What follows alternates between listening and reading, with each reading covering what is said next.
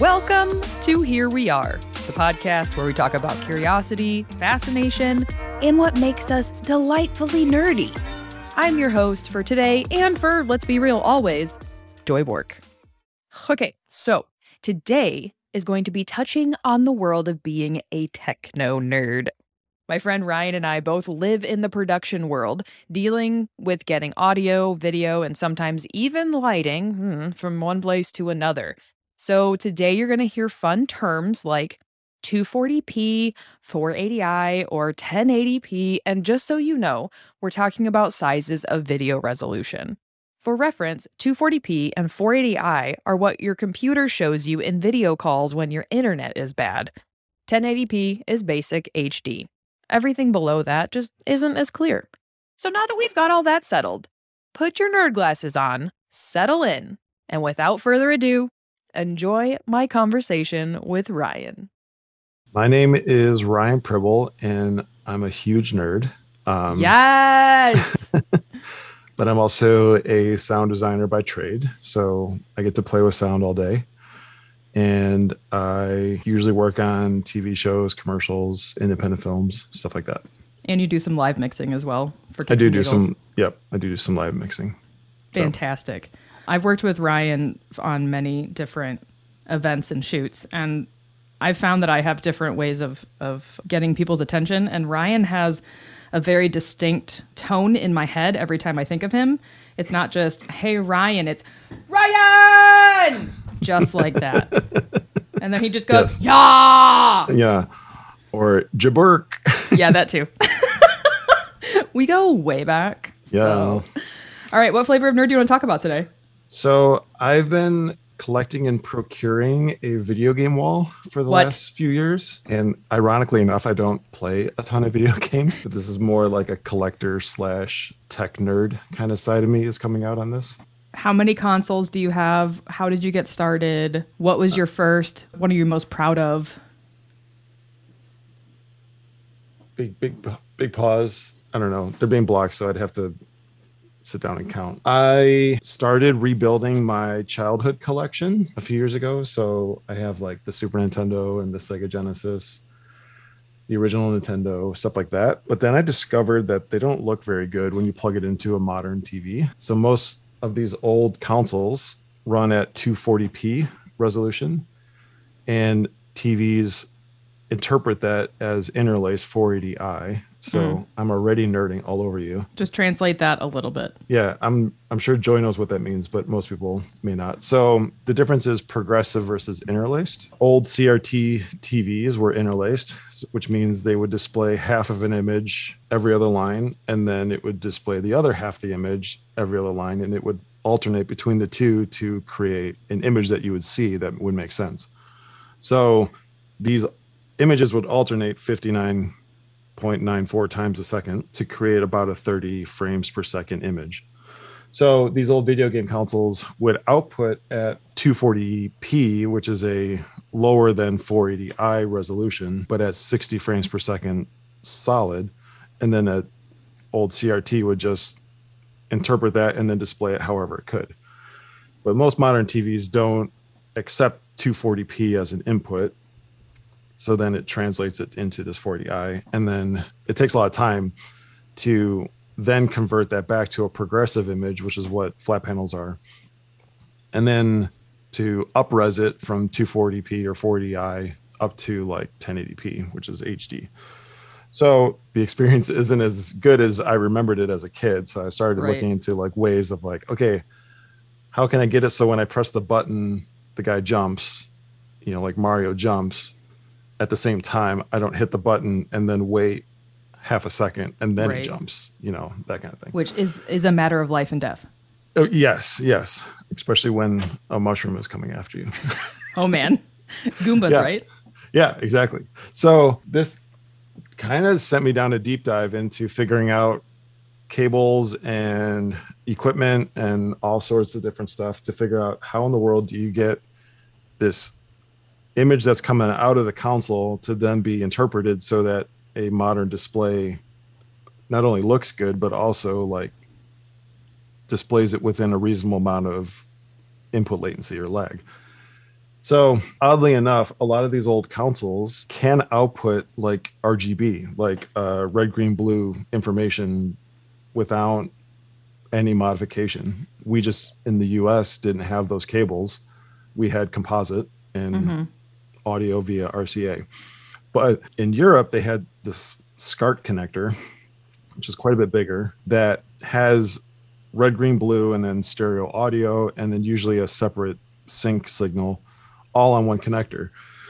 So all you had to do is go buy this extra cable and then a way to get SCART into your system to receive essentially like a VGA or like a component equivalent signal out of these old consoles. And that look, looks way better than composite does. Totally. So yeah, you can go to like retro gaming cables, or I think Insurrection Indus- Industries make stuff. So my wife Chelsea is now very accustomed to me saying, "I need to buy another cable," because that's sort of like the magic sauce to get even like a PlayStation or PlayStation Two. Like you can get RGB out of these systems without needing modifications. You just have to figure out the cable situation. Okay, so my next big question is what's your signal flow? But first, can you describe, like in a video context, what does signal flow mean? yeah so signal flow would be you just like follow the follow the path of the signal so it would be like video game system to SCART cable to SCART to HDMI adapter or converter to then HDMI to your TV. So that would be sort of the signal flow. Basically, like the signal has to get out of the console and into your TV somehow. Right. So my current setup is I'm using something called a G SCART switch, which automatically switches between eight SCART inputs and it sends it out one SCART output. So a bunch of the systems go into the G SCART switch. I couldn't tell you who makes it. I'm sorry. That's totally Um, fine. But then that goes into a RetroTink 5X, which Retro Tink. yeah, so that converts it to HDMI and upreses it five times. So Wow. 240p up to 1280p. But then it crops a little bit at the top and a little bit at the bottom because all these old systems, the games were designed for tube TVs or CRTs, which had overscan. So a little bit of overscan is is fine, but then you get a clean five times scale, and then it runs into a DVDO iScan Duo, What's which that? is a it's got eight HDMI ins, a couple component ins, and like an S video in. So it's sort of just a video processor that I'm using as like an automatic HDMI switcher, basically. And then that feeds into There's so many pieces in this Yeah. chain. it's nuts, yeah. And then that feeds into just an audio receiver that I'm using to decode audio. It's it's an Onkyo receiver. It's got six or seven HDMI ins, and then that then goes to a JVC projector, which is a 4K HDR projector. Which is So- in front of your perforated screen. Yes, with Because my because I mix sound for a living. So, but the speakers are behind the screen then. which is so cool.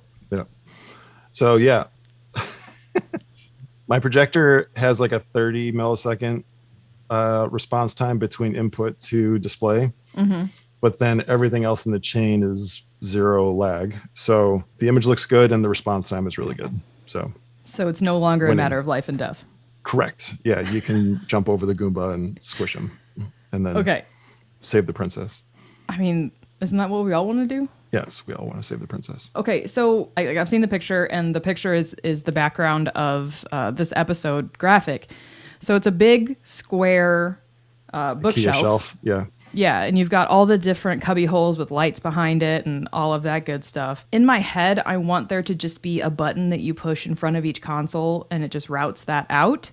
Yeah. Is it that easy, or are there a couple more steps? Yeah. So once you turn on the system, and I have a Logitech remote that has all these different like activities that you can use.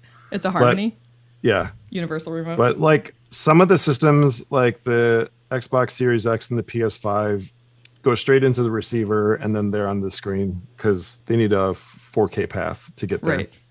And my DVDO is limited to 1080p. And the PS4 and the Xbox One X also go directly to the receiver. But everything else gets routed through this DVDO box. And that has auto sensing on the HDMI inputs and all the analog inputs. And then the G SCART switch is auto switching. So if you turn like the receiver on, the DVDO on, and the RetroTink on, you can just turn any of the consoles except for the new stuff, and it'll automatically show up on the screen that is within- fantastic. within a second. Yeah, so you don't have to remember like, oh, what is this one plugged into? So that's probably the secret fun thing is that short of four of the systems, it's completely automatic. So How many iterations did it take you to get there? quite a few. I mean, the DVDO was like the main piece for a really long time. The RetroTink just solved a couple problems, uh, you know, converting because the DVDO doesn't handle 240p really cleanly. And so I had to get that to clean up the 240p inputs. But yeah, once the DVDO box was doing the auto switching thing, I was like, well, I need to keep that across the board. Like every decision then was filtered through can I make this automatic? That's amazing. and if this device is on, is it sending a signal that will interrupt something else? And so the cool part is a lot of the other devices, if they're turned, like there's nothing else between it. So like the automatic switching just happens and it's not being interrupted by some device that's sitting in between that's just staying on. That's phenomenal. So Okay. yeah, it's pretty fun. This is slightly connected, but also different. Can you tell us about how you got into LAN gaming? it is slightly connected yeah so when i was growing up i would have some friends come over and we just started hanging out and then they started offering hey can i bring my computer over so we can play games together and then maybe before that i started working at a little mom and pop computer repair shop that's a little poem Mom and Yeah. Pop Repair Shop. shop. Yeah. and when people would get their computers upgraded, they would ask us to dispose of their old parts, mm-hmm. and we would gladly dispose of their old parts. So I would dispose of them by bringing them home and then building new computers for my basement. I had about five or six computers that worked in my house, and then my friends would bring over, like, for the people that couldn't fit on those, they would bring their own computers over, and we would play games in my parents' basement, like eight of us or something like that.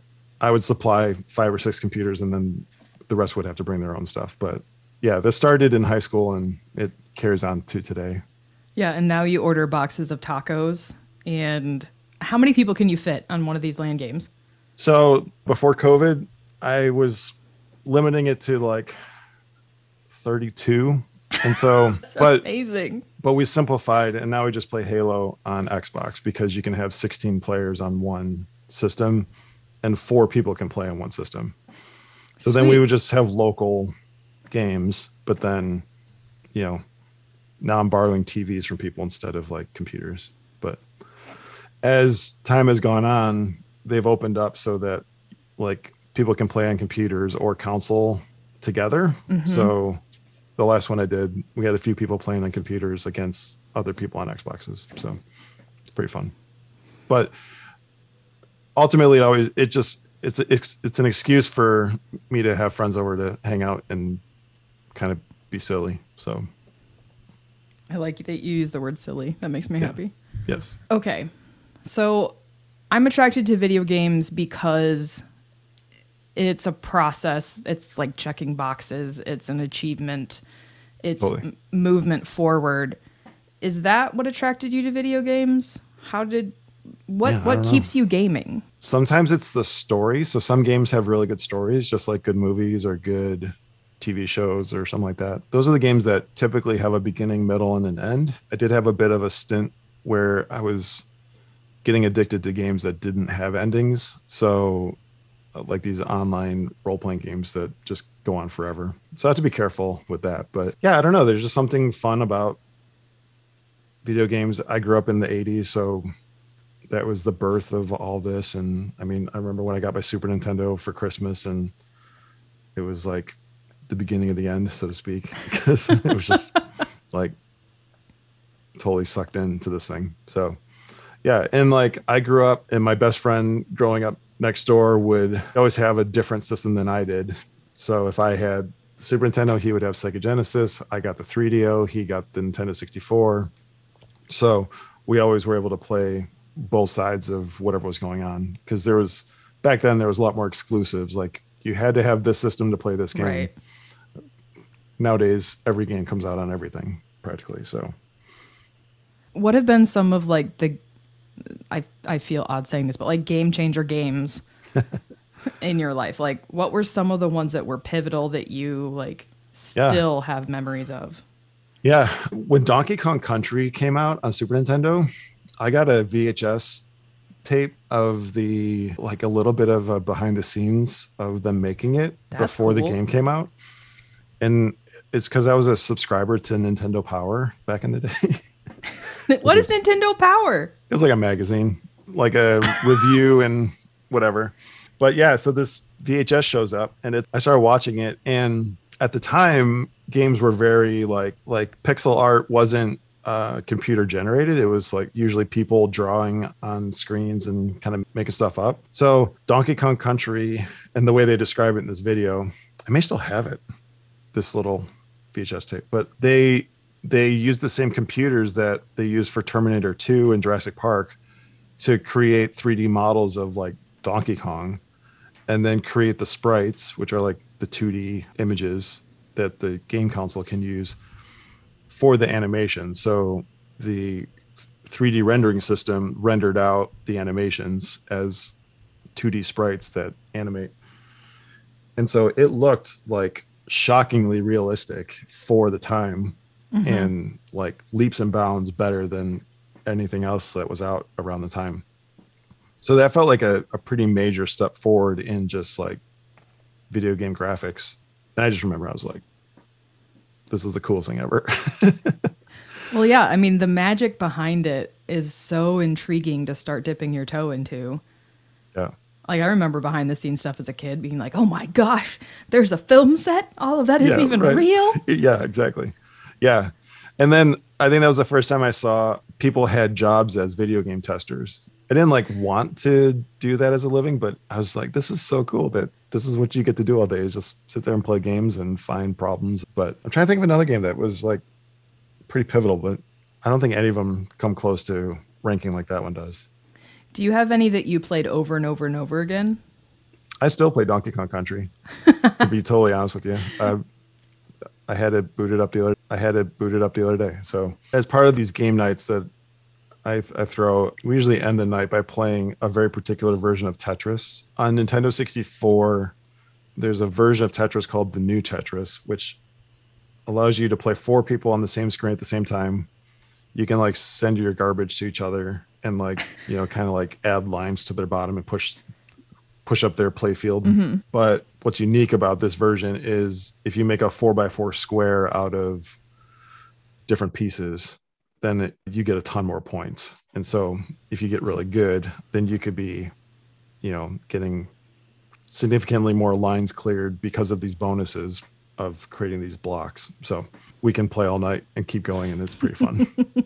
but Would you say you're a champion? I fall out of practice and then it takes me a few games to get back into it. But yeah, I friend Keith and I, and we're usually pretty neck and neck trying to, you know, everyone else like loses and falls away. And then we're sitting there playing for another 20 minutes. So Seems fine.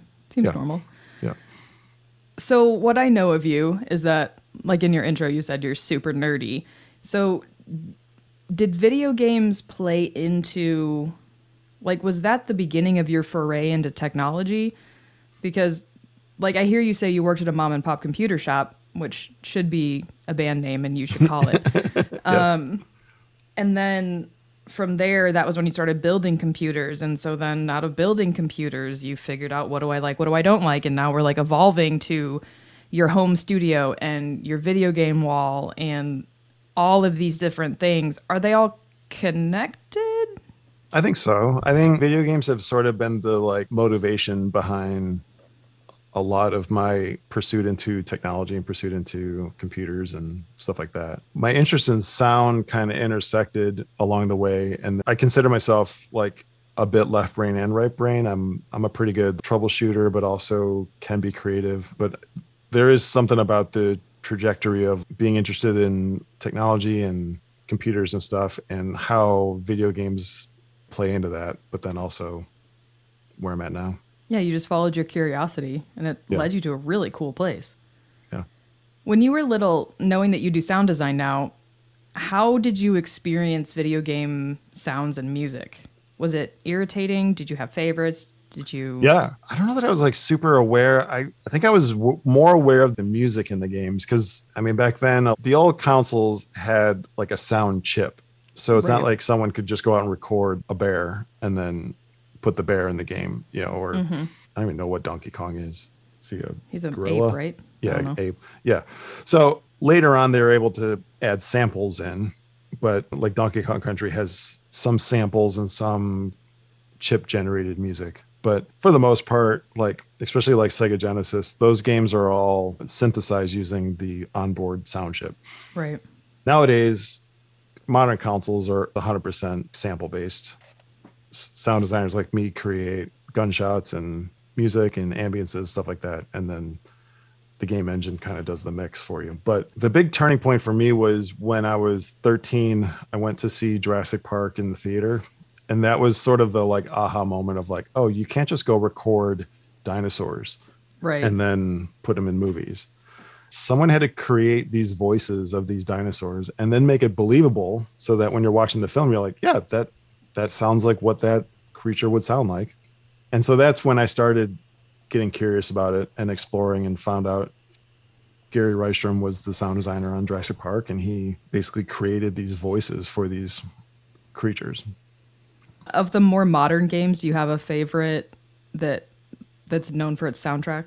Yeah, Skyrim has a great score. The Uncharted games have great music and great sound design and all that stuff. You know, they're really good. If you haven't checked them out, they're awesome. That's fantastic. Uh, final question: Is there anything you wish people knew about old video game systems, integrating video systems, video games, sound design? Yeah, I think for one, there's still a huge community of people sort of resurrecting or getting these old systems to be more modernized. So you can buy wireless controllers for old systems still. There's a ton of activity in like keeping them playable. So as systems get old, parts start failing or like a CD drive might die. So you can go to retrorgb.com to like get the lowdown on a lot of this stuff. But basically, there's optical disc emulators. So you can take the optical drive out of your old system and then put an optical drive emulator into it and then load up an SD card with a ton of ROMs. And That's then the amazing. ROMs the ROMs are presented to the system as though it's the disk. You can then have the entire collection of all the games for the whole system on one SD card now. That's And then- fantastic. And then you can play on original hardware with even more games then. That's really cool. Yeah, so there's a lot of energy and movement to kind of keep these old systems in use. I think a lot of people don't remember, but gameplay was king back then. So even though the graphics weren't as good as they are now, the gameplay was generally speaking better or as good. Almost every retro game plays at 60 frames per second, where a lot of the current stuff, you know, you're lucky if it gets to 30. You know, it's only really the PS5 and the Xbox Series X are restoring 60 frames per second again. Playing an old game on an old system can be just as fun, even though the graphics aren't quite as fancy. Thank you for sharing with me. This is Yeah. this is so cool. I haven't actually nerd. For those of you who can't see, I often push glasses up my nose, whether visible or invisible, and I learned that from Ryan because what's the quote that goes with it? Lord of the Rings. Lord of the Rings, as Lord you Rings. Yes. push your glasses up your nose. As you become a bigger nerd. Yes. yes. Thanks for sharing your nerd, Ryan. yes. Happy to. So here we are. I love surrounding myself with amazing nerds like Ryan. For so many years now, I've admired his techno geekness at surface level. And today, we got to dive into it, and I absolutely love it in all the ways. And as an added bonus, you can see Ryan's video game wall in the episode graphics, and he even provided links to the pieces of gear that he mentioned, and those are all going to be in the show notes. Thanks again, Ryan. All right, I've got to know what is one of your flavors of nerd, and how does that show up for you? This is that part of the show where I ask you to email me at herewearethepodcast at gmail.com and tell me all about how you nerd out.